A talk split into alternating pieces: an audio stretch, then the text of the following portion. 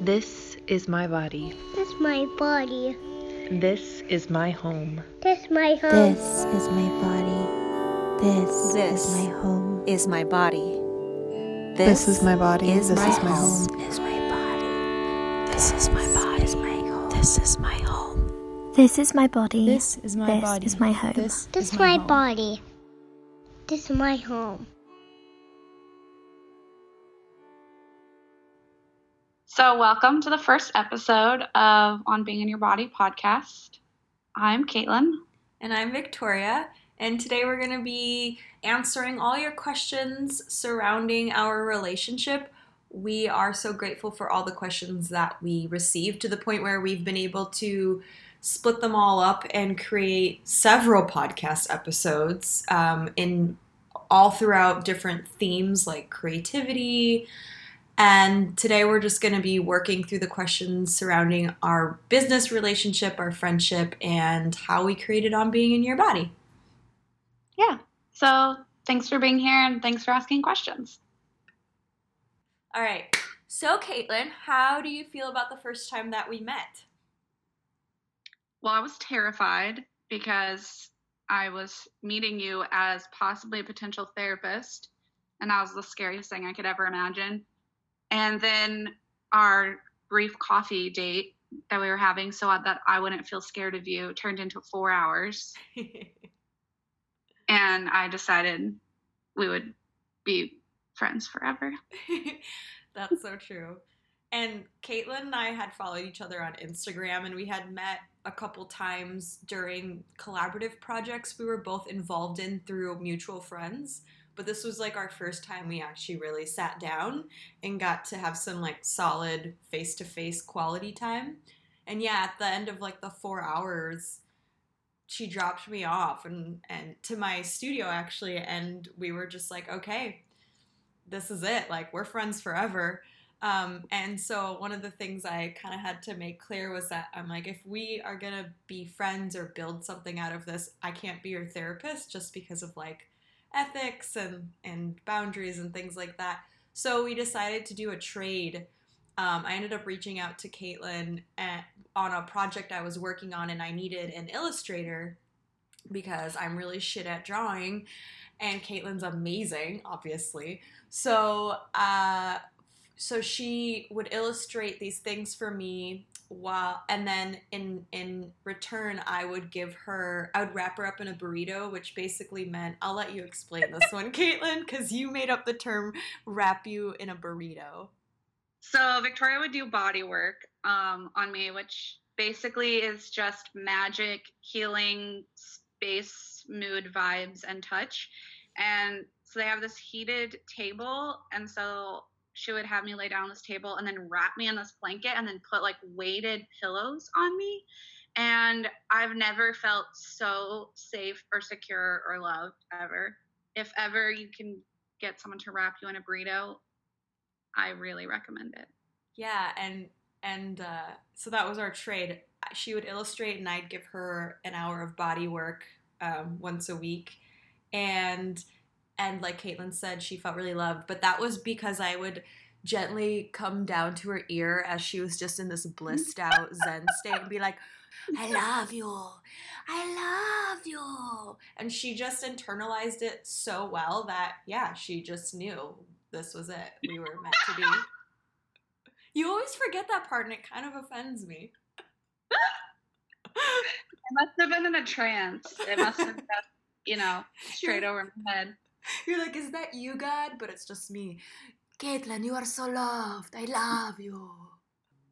Yeah, and so after that, we ended up getting together. So we did this sort of trade, and then the trade turned into us realizing that we had a lot of interesting means to collaborate just together. And so I came over one night.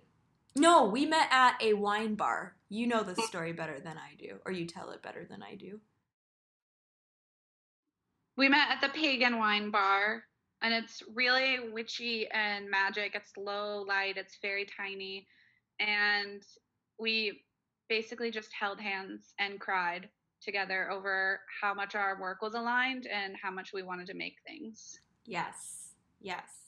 That was my moment. I think your moment was that night you came over. Yes. Uh, So then I came over and we were talking and and basically taking further steps in aligning our creative processes and all the thing we learn all the things we've we learned in our edu- education and our own practices and it was just an explosion of this beautiful profound manifestation of knowledge and wisdom that that came together like two perfect puzzle pieces and we were both so high off this conversation. It was dead poet style dead poet society style. Both of us were standing on chairs screaming. We were just so excited that we finally found that other person that had that missing link that we didn't have access to to kind of expand our work and it was just one of the most deeply profound and moving conversations I've still had thus like I've still had in my life. It was so good. It was so good. Same. That was the best. I think I posted really emotionally about it on Instagram the next morning. You did. I think I did too. That post probably still exists. Oh, I wish you could find it right now so we could read it. V emotional about this human, wine, and brainstorming sessions. And then you said, the world is so much less heavy when you share a brain with someone. And I said, I'm going to go all Anne of Green Gables on your ass and call you a kindred spirit. Aww, and here we are. It was funny, Caitlin and I actually were texting yesterday about, you know, just we'd like to give each other good pep talks throughout the week and uh, it was it was nice because it kind of made us realize last year around this time we hadn't even launched the course we just started working on it and now we're recording a podcast and we're on like round five of our course and we are launching a residency in the next couple weeks for you.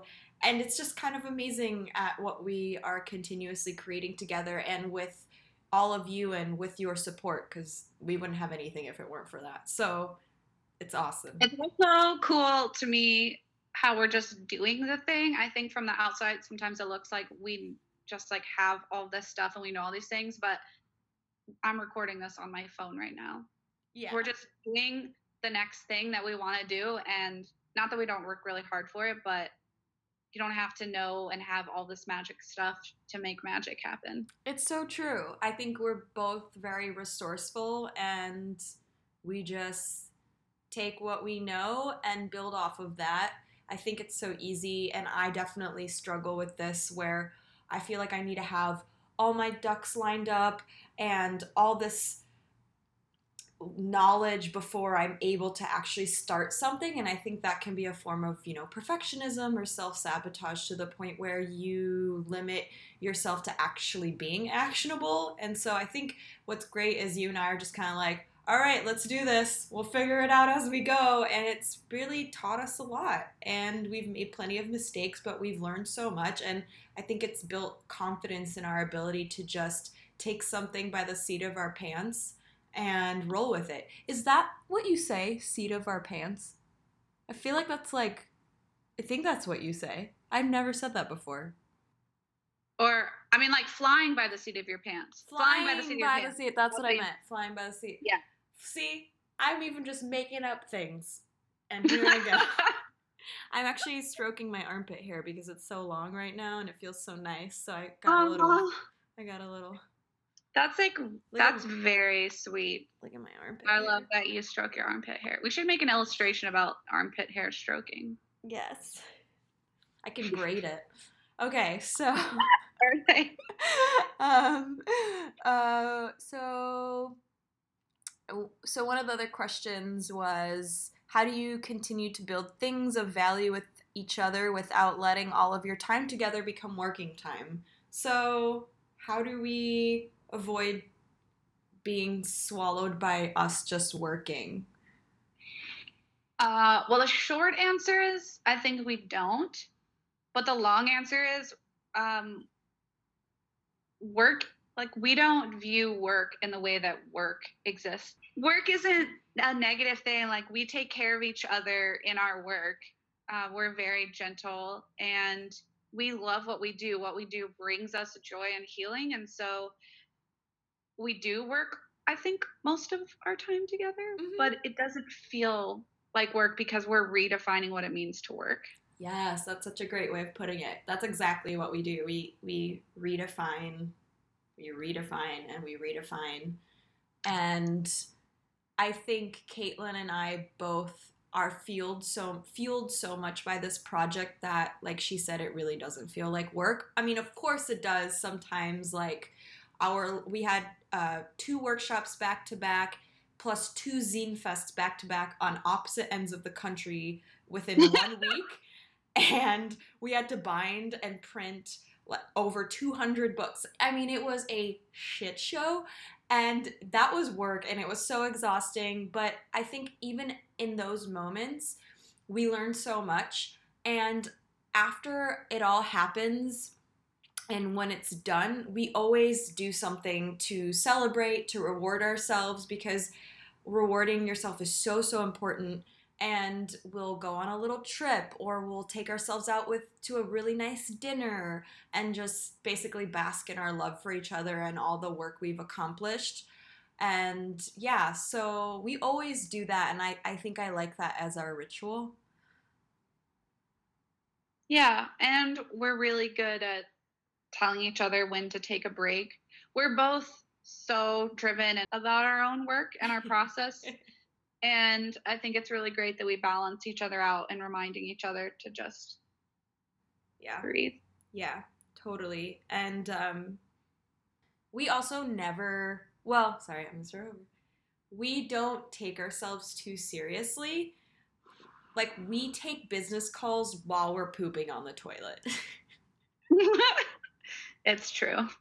and we have like a bank of inside jokes that we constantly take out because it's just so important to keep things lighthearted uh, in this work because it is heavy. And so I think we, from the beginning, have created this foundation of just making sure that when we are being too serious or a little bit too rigid in our approaches, that you can almost effortless, effortless, sorry, you can almost effortlessly expect either one of us to pull out a really inappropriate joke or say something sarcastic and bring us back to ground zero and bring us back to a, like push reset so that we're like oh haha we're taking ourselves way too seriously. This is not going to be sustainable if we keep doing that Yeah, someone in here asked a question about how do we not take each other too seriously when we're always talking about serious things.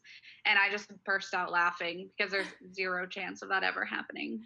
Yeah, it's so true. And I think that's where we build a lot of value is that we have a good way of integrating lightheartedness and friendship into our working dynamic. And and to wrap it all up, we we definitely make sure to check in with each other, take time off and also reward ourselves. And rewarding yourself is important for a couple reasons. One because that's how you wire your brain to actually acknowledge the work that you're doing and also to remember to rest and take in everything you've done so it doesn't always feel like you're moving forward never appreciating what you do create which i think caitlin and i because we're so ambitious tend to do so we're actually it's actually been really great for us to help e- each other slow down You've been the best at that, at validating me taking breaks. And I definitely feel, I don't feel guilty telling you I need a morning off or I need to rest or something because you value that so much that it's taught me how to value it. oh thank you You're so special and I really love you. I really love you too. You're very special too. So our society places romantic or um, like your your romantic partner as the most important relationship in your life and doesn't place a lot of value on friendships or even creative partnerships Um, so someone asked how we navigate building such an intimate and vulnerable friendship within that kind of society. Yeah, that's a great, great question. Uh, so I always look at this question, and I think Caitlin and I both align very well in this way, is in that our partners are they're not like although they're the most impe- important. the most penis person in our life. yeah, that's exactly True. what I thought. I was like, well, I could finish that, or you can finish it for me. Um, so I think intimacy seems to be reserved for romantic relationships nowadays, but I also one of my my core philosophies is that one person cannot meet all your needs, nor should you expect them to. That is a ton of pressure to put on someone. You limit yourself from growing and from learning from other people because we all come from vastly different experiences, and that's so if we limit ourselves to only one person, we're really limiting ourselves from gaining so much more wisdom, knowledge, and personal understanding in connecting with other human beings. And something that Caitlin and I both align on super well is that we both value that so much that one person cannot meet all our needs. And so we thrive really well and foster deep connections with other people because we know that that is just how we are better off so yeah. I really live for intimacy and closeness in relationships to the point where I often don't have very many friends because the standard by which I think we should show up for each other and the level of vulnerability that I crave is so high. So falling in friend love with Victoria has been just the most magical thing. Um, but I think the hardest part about these intimate relationships for me isn't that it goes against society because honestly fuck society it's that conflict can feel so daunting in the moment of having a conflict it feels terminal to the friendship because we assume that friends never have conflict. They just go out for drinks and they're just the person you have a good time with. And for me i want to build friendships where it's the person that i do the hardest things with and that means that we're going to fight. And for some reason reflected back to us in culture you can fight with your partner and that's not the end but when you fight with a friend it feels like the end.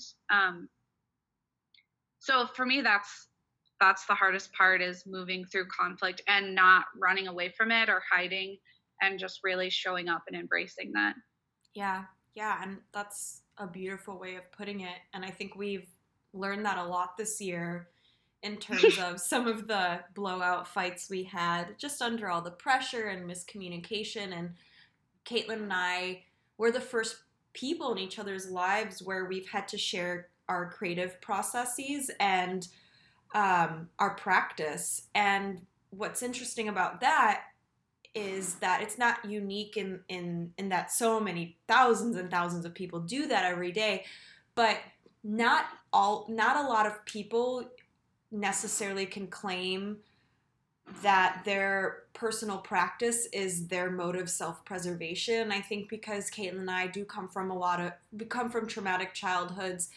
our creativity, our personal practices, we've needed them to survive and thrive. And so sharing that with someone is the most vulnerable and intimate experience. And I think we've had to sort of learn how to allow how to trust each other and allow each other into these practices but also i think one of the the toughest lessons we learned was hey where do i begin and you end where do you begin and i end in this combination of a practice that we've created from our own and that can feel a little threatening so i think because of that we've learned a lot about boundaries and boundaries are essential to all like vulnerable and intimate relationships because I don't care how deep you go, you still need to feel safe. And you still need to respect when one person needs time off or needs to retreat or needs to have their needs met or their voice heard.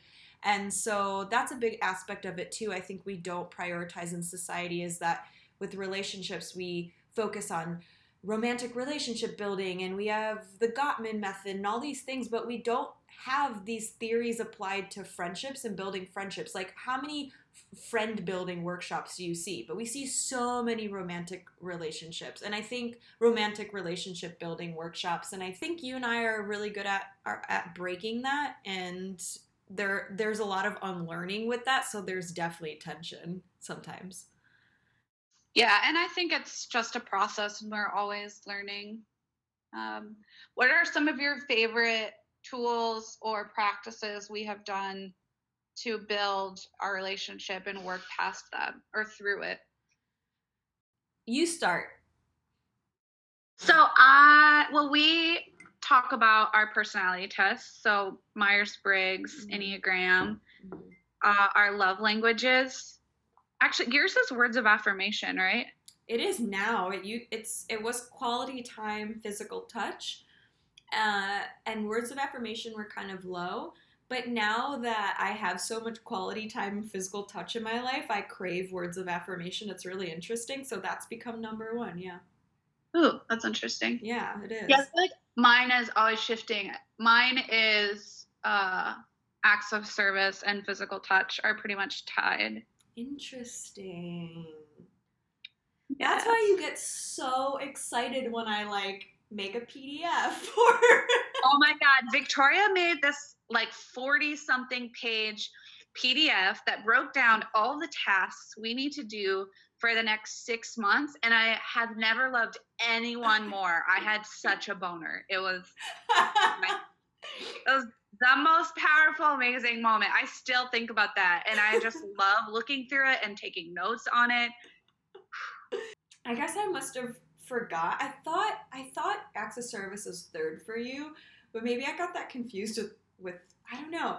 But that makes total sense now. I'm glad we're like recapping on this because I was like, it's kind of so validating and amazing how excited she she is that it makes me just want to make PDFs every day. Yeah. So that I mean, I mostly just need all the love languages because words of affirmation are also really important to me, mostly because I am often, I just need reassurance. It's, I just need someone to say, I still think you're great. I value you, which I think we all need that. yes. Um, yeah, like last night, I have a show this weekend and I have 300 books to bind. And last night, two of my friends, and Kristen, came over and they just hung out with me and helped me bind these books. And I've never felt more loved. It was just the sweetest thing. It also felt, I think I have a lot of hard time. While acts of service is really important to me, I have a hard time accepting it because I feel like I should be the one giving or s- it's like a really vulnerable thing to be the person that others are giving to Mm-hmm. Totally. i'm really good at giving to others and that feels safe because i think in a way i feel like i'm in control which is kind of fucked up so last night i felt like really squishy inside like vulnerable but also the most loved and seen Yeah. Yeah, and if you're not a cis dude, you don't necessarily have to take on as much emotional labor that you've been conditioned to take on in our society. And so I think we're constantly holding space and giving and carrying the weight that when it's given back to us, it feels so awkward. And I think it's that unlearning mm-hmm. and undoing. And it's it's amazing how we feel shame for something that we do and have been conditioned to do for generations and generations.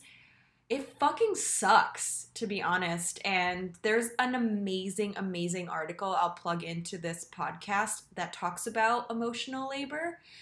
And yeah, also for anyone who doesn't uh, or isn't aware of the love languages test book resource, um, there's this awesome research call, resource based on research around people's love languages. And you can take the test you can read the book. There there are a lot of awesome articles around it. And you and your friends your partner your parents whoever can get a better understanding of how to meet one another's needs if d- based on the way you accept and need to feel loved and seen. And it's it's a great resource. So that's what caitlin and i did at the beginning of our partnership Yeah, because I think sometimes we forget that the love that we want isn't always the love that others want. Mm-hmm. I see this a lot in my partnership with Andrew. Like the love that I comes naturally to me to give to him isn't the way that he receives love. So we both have had to rewire the way that we care for each other, which Yes. is opposite to how we want to be treated when we're in the same situation. Like when he's sick, he wants to be left completely alone. And if I'm sick and you leave me alone, I feel totally abandoned, heartbroken. Like you need to just be cradling me.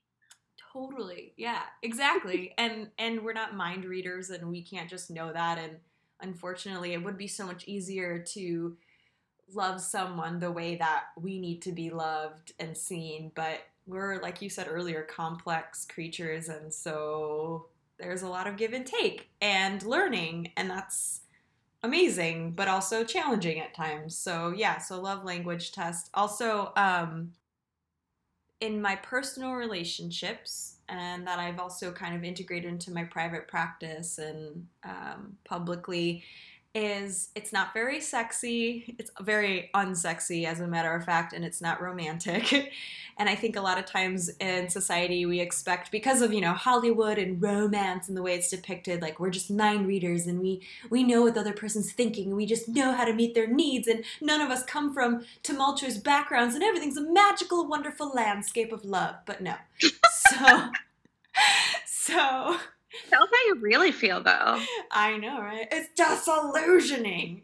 So, um, I've learned because of my own shit that I bring through my wonderful suitcase of baggage, like we all do, is that I like to be a little bit more practical, methodical, and dry about some of these things. And so, for example, when um, David and I first started dating, I printed off this this worksheet I made, and there are there are a bunch of things on it, but to kind of state a few, uh, it was like, what are your three core needs? How do you approach conflict? Um, how do you feel most loved, most seen, things like that. And so we both filled them out and then we discussed them. And then we also have them backed up in a PDF so that if we ever need reminders or lose sight, it's accessible to both of us. And so I've just sort of started doing this in all of my relationships. And one of the things that um, Caitlin and I did was we also did that. So we sat down, we discussed like what our core needs are, how we most feel seen, valued, how we ap- approach conflict. Caitlin and I have very different styles when it comes to conflict. I'm more like a mama bear aggressor. so we've had to like we've had to work through that and we have different trauma types. I'm a fight. You would consider yourself A freeze. yeah, and so we've had to figure out how how to work around triggering one another or sorry, triggering each other because um, fights tend to trigger freeze, freeze trigger fight responses, and so that's been a huge learning lesson for us. Yeah, I think that's the fav- my favorite thing that we've done or learned. I think a lot of that we learned through conflict and it actually happening, but Yeah. I think the fact that we understand that about each other is the most powerful. It's so true. And I think to your point earlier, we avoid conflict a lot in friendships, but conflict is how we actually grow. And it's not necessarily the conflict that's the issue, it's how we approach the conflict. And so I think through understanding the way we both work, we've been able to approach conflict better without having to like be on the defense or attack each other, uh, which has happened.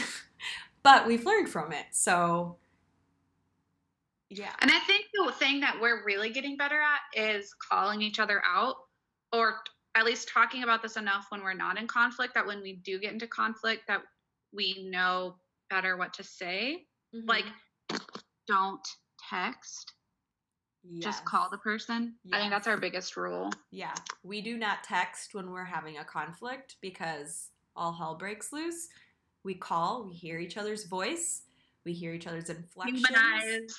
Humanize, yes, humanize the experience because technology can really rip that out of you and there's a lot there's a lot of damage control that is done when you just pick up the damn phone and talk to somebody. Yes. Yeah. Or if you can, like be physically in the same room, Mhm. do that. But that's not really an option for us. No. So I'm going to skip one and come back to it because I feel like this feeds right into jealousy. Mm-hmm. So, how the question was, how do you navigate jealousy as a feminist in friendship? So, how do you feel like we navigate jealousy? Or do you think that that's a thing we struggle with? So, how do we navigate jealousy in friendships as a feminist? Yeah, it's interesting when we synonymize, or like when we, or so it's interesting that comparing feminism and jealousy is like a taboo. Jealousy is a natural part of life. It's hardwired into us. I think jealousy has been demonized and it definitely shouldn't be. It's a call to action and it's a tool like any emotion that we feel. And jealousy is just an, another inquiry into ourselves. It's an opportunity for self learning, self growth. And it's not the feeling that's an issue, it's how we, what we do about that feeling and how we hold ourselves accountable in terms of how we act upon that feeling. I think that we can ask ourselves in times of jealousy, um, why why the jealousy is coming like maybe it's because i'm feeling insecure. Why am i feeling insecure? Why is this eliciting an insecure response?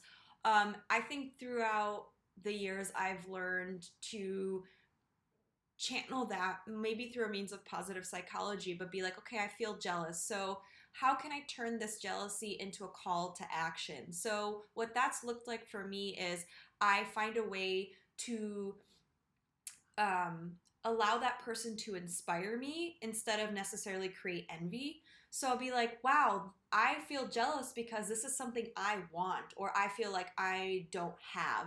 Um, so how could I compare values with this person or how could I learn from this person to thus also use this feeling of jealousy as a call to action to um, meet a goal or create a higher standard for myself or accomplish, achieve something.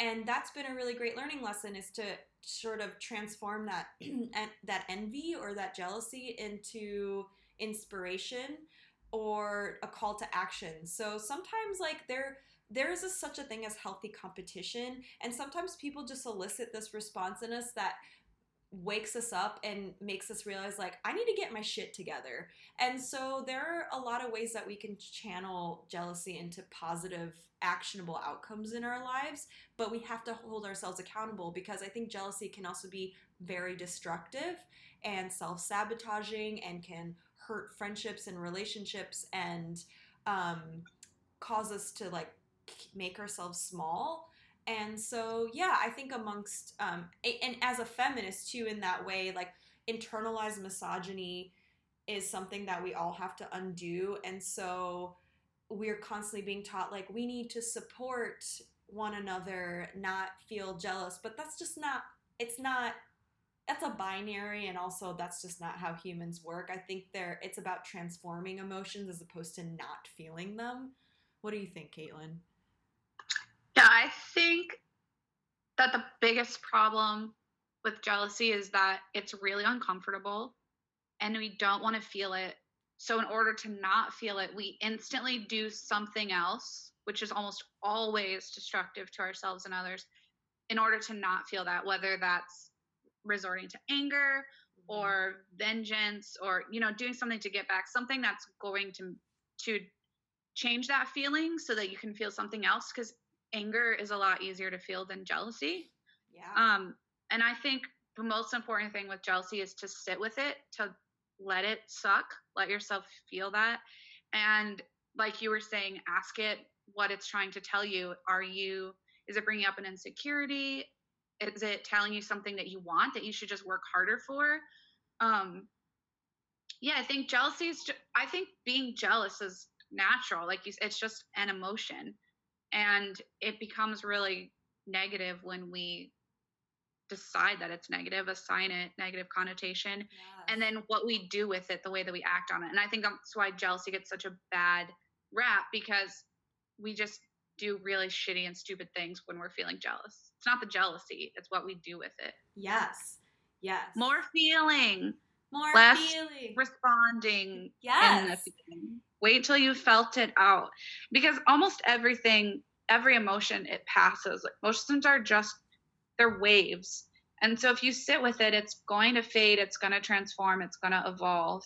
And I think jealousy is an emotion that you really need to sit with and and let it tell you, let it do the thing it's supposed to do, let it tell you something and then acknowledge it, thank it and then make a decision after you have waded through it.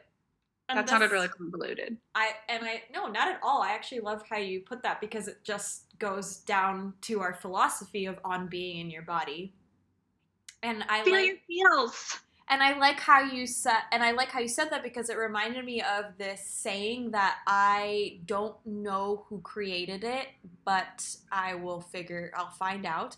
But or maybe it's just sort of this universal saying, but emotion is like emotion. It's energy in motion. And so when we sit with that energy like caitlin says we can then process it better. We can feel the sensations and then and then we can figure out what our next course of action is. Maybe we just let it be and let it go or maybe we do something whether it's um, meet that goal that we've been we've been self-sabotaging ourselves so that we haven't been able to meet it and and whatnot so yeah, I think jealousy is a point of reflection too. I think when you feel it and you feel that insecurity and you arise, it's also a really great opportunity to bring compassion towards yourself and just be like, wow, I'm feeling small or inadequate or insecure. Like, and and give yourself some like love and some positive regard and language and and and remind yourself that you still matter and your value is incredible and that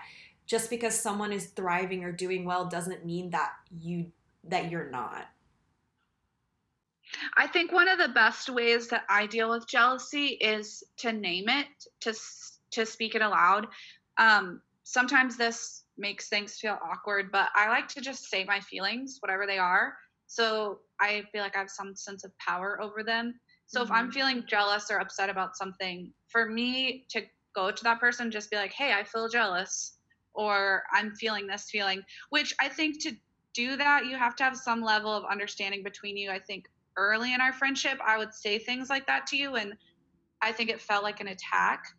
Like I was accusing you of something, and I was really trying to like take the power out of my feelings. So I was just telling you it.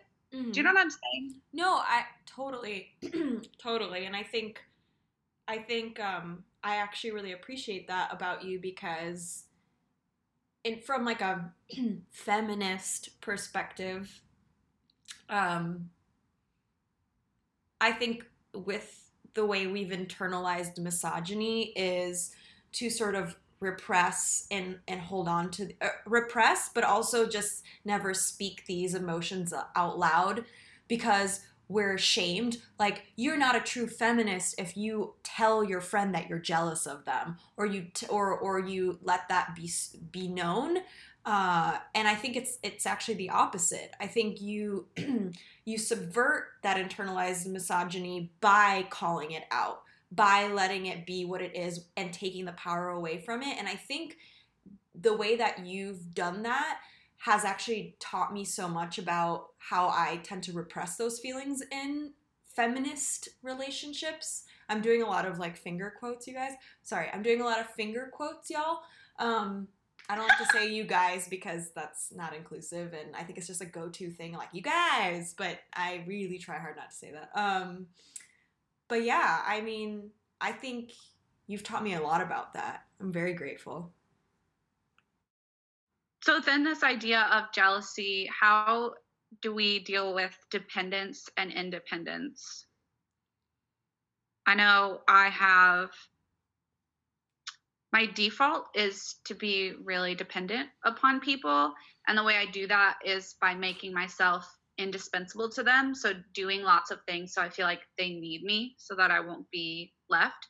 And I put all my energy into one person. Which this is like the thing that I've done that I'm I'm realizing. And so this kind of I think this idea of independence and codependence goes back to what we were saying in the very beginning about how we need lots of people. And when you want one person to be everything, it's not a healthy balance. And so I'm learning to let like Victoria doesn't have to be you don't have to be everything to me. I can have other friends who support other parts of me. And so I think I feel a little um, unqualified to answer this question because this is definitely a, a really big area of growth for me that I'm actively working on. But I think having lots of people and valuing myself and not needing other people to validate me is how I find balance here. Although I, I need a lot of validation. So tell me that I'm great. You're so great, Kate. Oh my gosh, thank you. You're so great. Did you know that you're the bestest? I'm so good. Oh, you have to cut all this baby voice out. I don't know. I kind of think it's adorable because, like, that's another thing, you know. Like, baby talking is like re- there's plenty of research out there, and like, baby talking can is fine. Like, you can baby talk in relationships. Uh, but if you're doing it the whole time, yeah, yeah, it gets a little weird. But uh, I think that's something we, we reserve to romantic relationship too. Relationships too is is baby talking. You know, like how often do we like cradle our partner and be like, "I love you so much, you're my sweetie." But Caitlin and I do that to each other all the time, and I actually like it. It's a form of comfort, you know, and That's having really yeah. So I don't know, like we do it a lot, and I actually, I actually did it from the get go, and I remember it used to annoy you at first, and then you came around, and now So you do much. it a ton. And now I do it. Oh my god. um, but yeah, I mean, I think that I'm not an expert in this either because I think it's like one of those things that we're all trying to figure out. The one thing I do want to mention though is that we tend to ostracize codependence, and I think it's a spectrum. I think codependence can be very unhealthy on the further end of the spectrum, but we need a certain level of codependence uh, as a species, as human beings, to come together and thrive. Basically, we were talking about earlier, but there's no way you can be in any sort of relationship without some level of codependence. It's not really the co- like the word codependence isn't this all-consuming negative thing. It's a spectrum, and, and and I think it's like something we need to be aware of where on the spectrum we fall, and that dictates how much work we need to be doing. Um, and so I think with um, finding balance between dependence and independence, something that I always encourage is figuring out your attachment style. That's a huge one. Your attachment style dictates the way that you approach relationships. And so um, that's like a key to understanding yourself and others. And so if I could say anything is to whether you're in therapy or you need resources, I'll attach some resources for this too, is figure out what your attachment style is. And you'll be ahead of the game, uh, and that's really important. the the The middle ground between independence and dependence is boundaries and needs. When you understand your needs and the other person's needs, when you understand your own boundaries and their boundaries, you have a healthier means of navigating through dependence and independence. But if you don't, everything sort of gets blurred. It's like a ground for projection and sometimes toxicity. And so, yeah, it's like simplifying, simplifying, simplifying. What are your needs? What are your boundaries? What's your attachment style? And how much time do you spend cultivating a relationship with yourself? Okay, so how do we make our partnership and friendship work with distance? I think that's a big one. That's a big, big question that we received is how do you make long distance friendships work? Well, we FaceTime once a week. Mhm. We text almost every day. Granted, we Um, also have a lot of like work we're doing daily, so Yeah. so that skews it. I don't know, like how often long distance friendships text every day, but it's not a bad habit to get into. Like, send a meme, send a photo of something you're doing. I think I'm definitely better at keeping up with ours because I am so work oriented. hmm I it's the thing that feels important and safe to me. Um, so I definitely know that I invest in you and us more than I do some of my other long distance friendships. I feel a little bit ill equipped to speak to just long distance friendship in general because I think ours is so different because it's connected to our work. Mm-hmm. And we both find a lot of uh, validation and fulfillment through our work. I don't know. All this is sounding stupid. No, it's Basically, we FaceTime, we text a lot, we go to workshops. We send a million memes during the week. A million. uh, Victoria sends a million memes. I send a million not responses. not responding to memes. yeah, I like I like I overload on me like meme sending is my my my love language. I love receiving them. I give zero fucks about responding to them. That's fine. I I just want you to see it. I just want you to see it. you should be friends with E because their love language is also memes. Okay, that's Well, really not good to know. memes, uh, gifts. Oh, yeah, I mean that's fine too. Yeah, all the things. Um, yeah, we plan workshops and events every couple months to come together in person, so we get that you know good face to face quality time. And I think to reiterate what we were talking about earlier, like it doesn't feel like work, so we get so much out of this project that it's like a soul expanding expedition. Oh. What do you think the hardest part of the distance is? Oh, that's a really good question. Um, Better not take my answer. I think the hardest part is not being able. I think we vibe in this really magical way when we're in each other's presence. And that makes me sad sometimes that even though we're doing a, a mutual, like combined task, that we're not next to each other and we can't go to the beach or we can't go to the park and like brainstorm and and and manifest I think that's where distance feels a little bit lonely, but I think we still do a good job despite of that.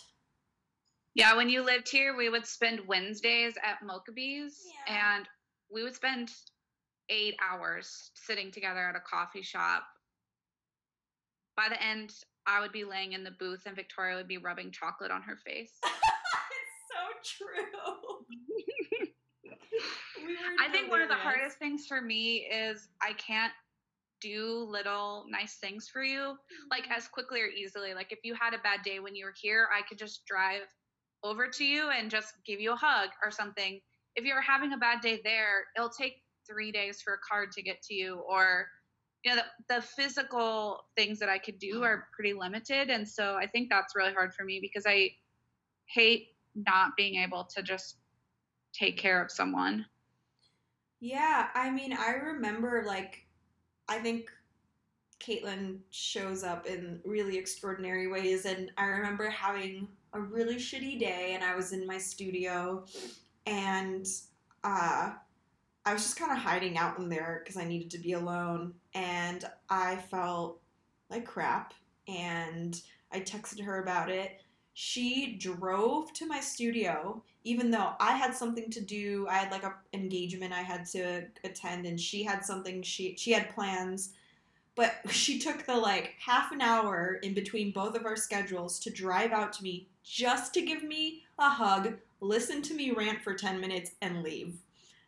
but we'll see each other this summer Yeah, we're gonna have a residency this summer and all these workshops coming up, and Caitlin doesn't have to teach all summer, and we're gonna be doing our workshop tour, and we're gonna have plenty of time to rub chocolate all over our faces and make videos for you about it.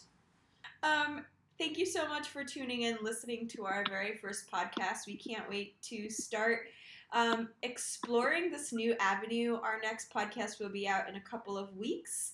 And let us know how you feel, comments, questions. Uh, we'd love to hear from you. And thank you so much for everyone who sent their voices in for our intro. It's been so wonderful to have you part of this experience every single time we record it. This is the On in Your Body with Victoria Emanuela and Caitlin Metz. To find more about them, go to this XY blah blah blah place. You've been listening to this podcast. it is in support by James and Penelope. Thank you. Goodbye. I love you. Goodbye for now to doodle doodle doos.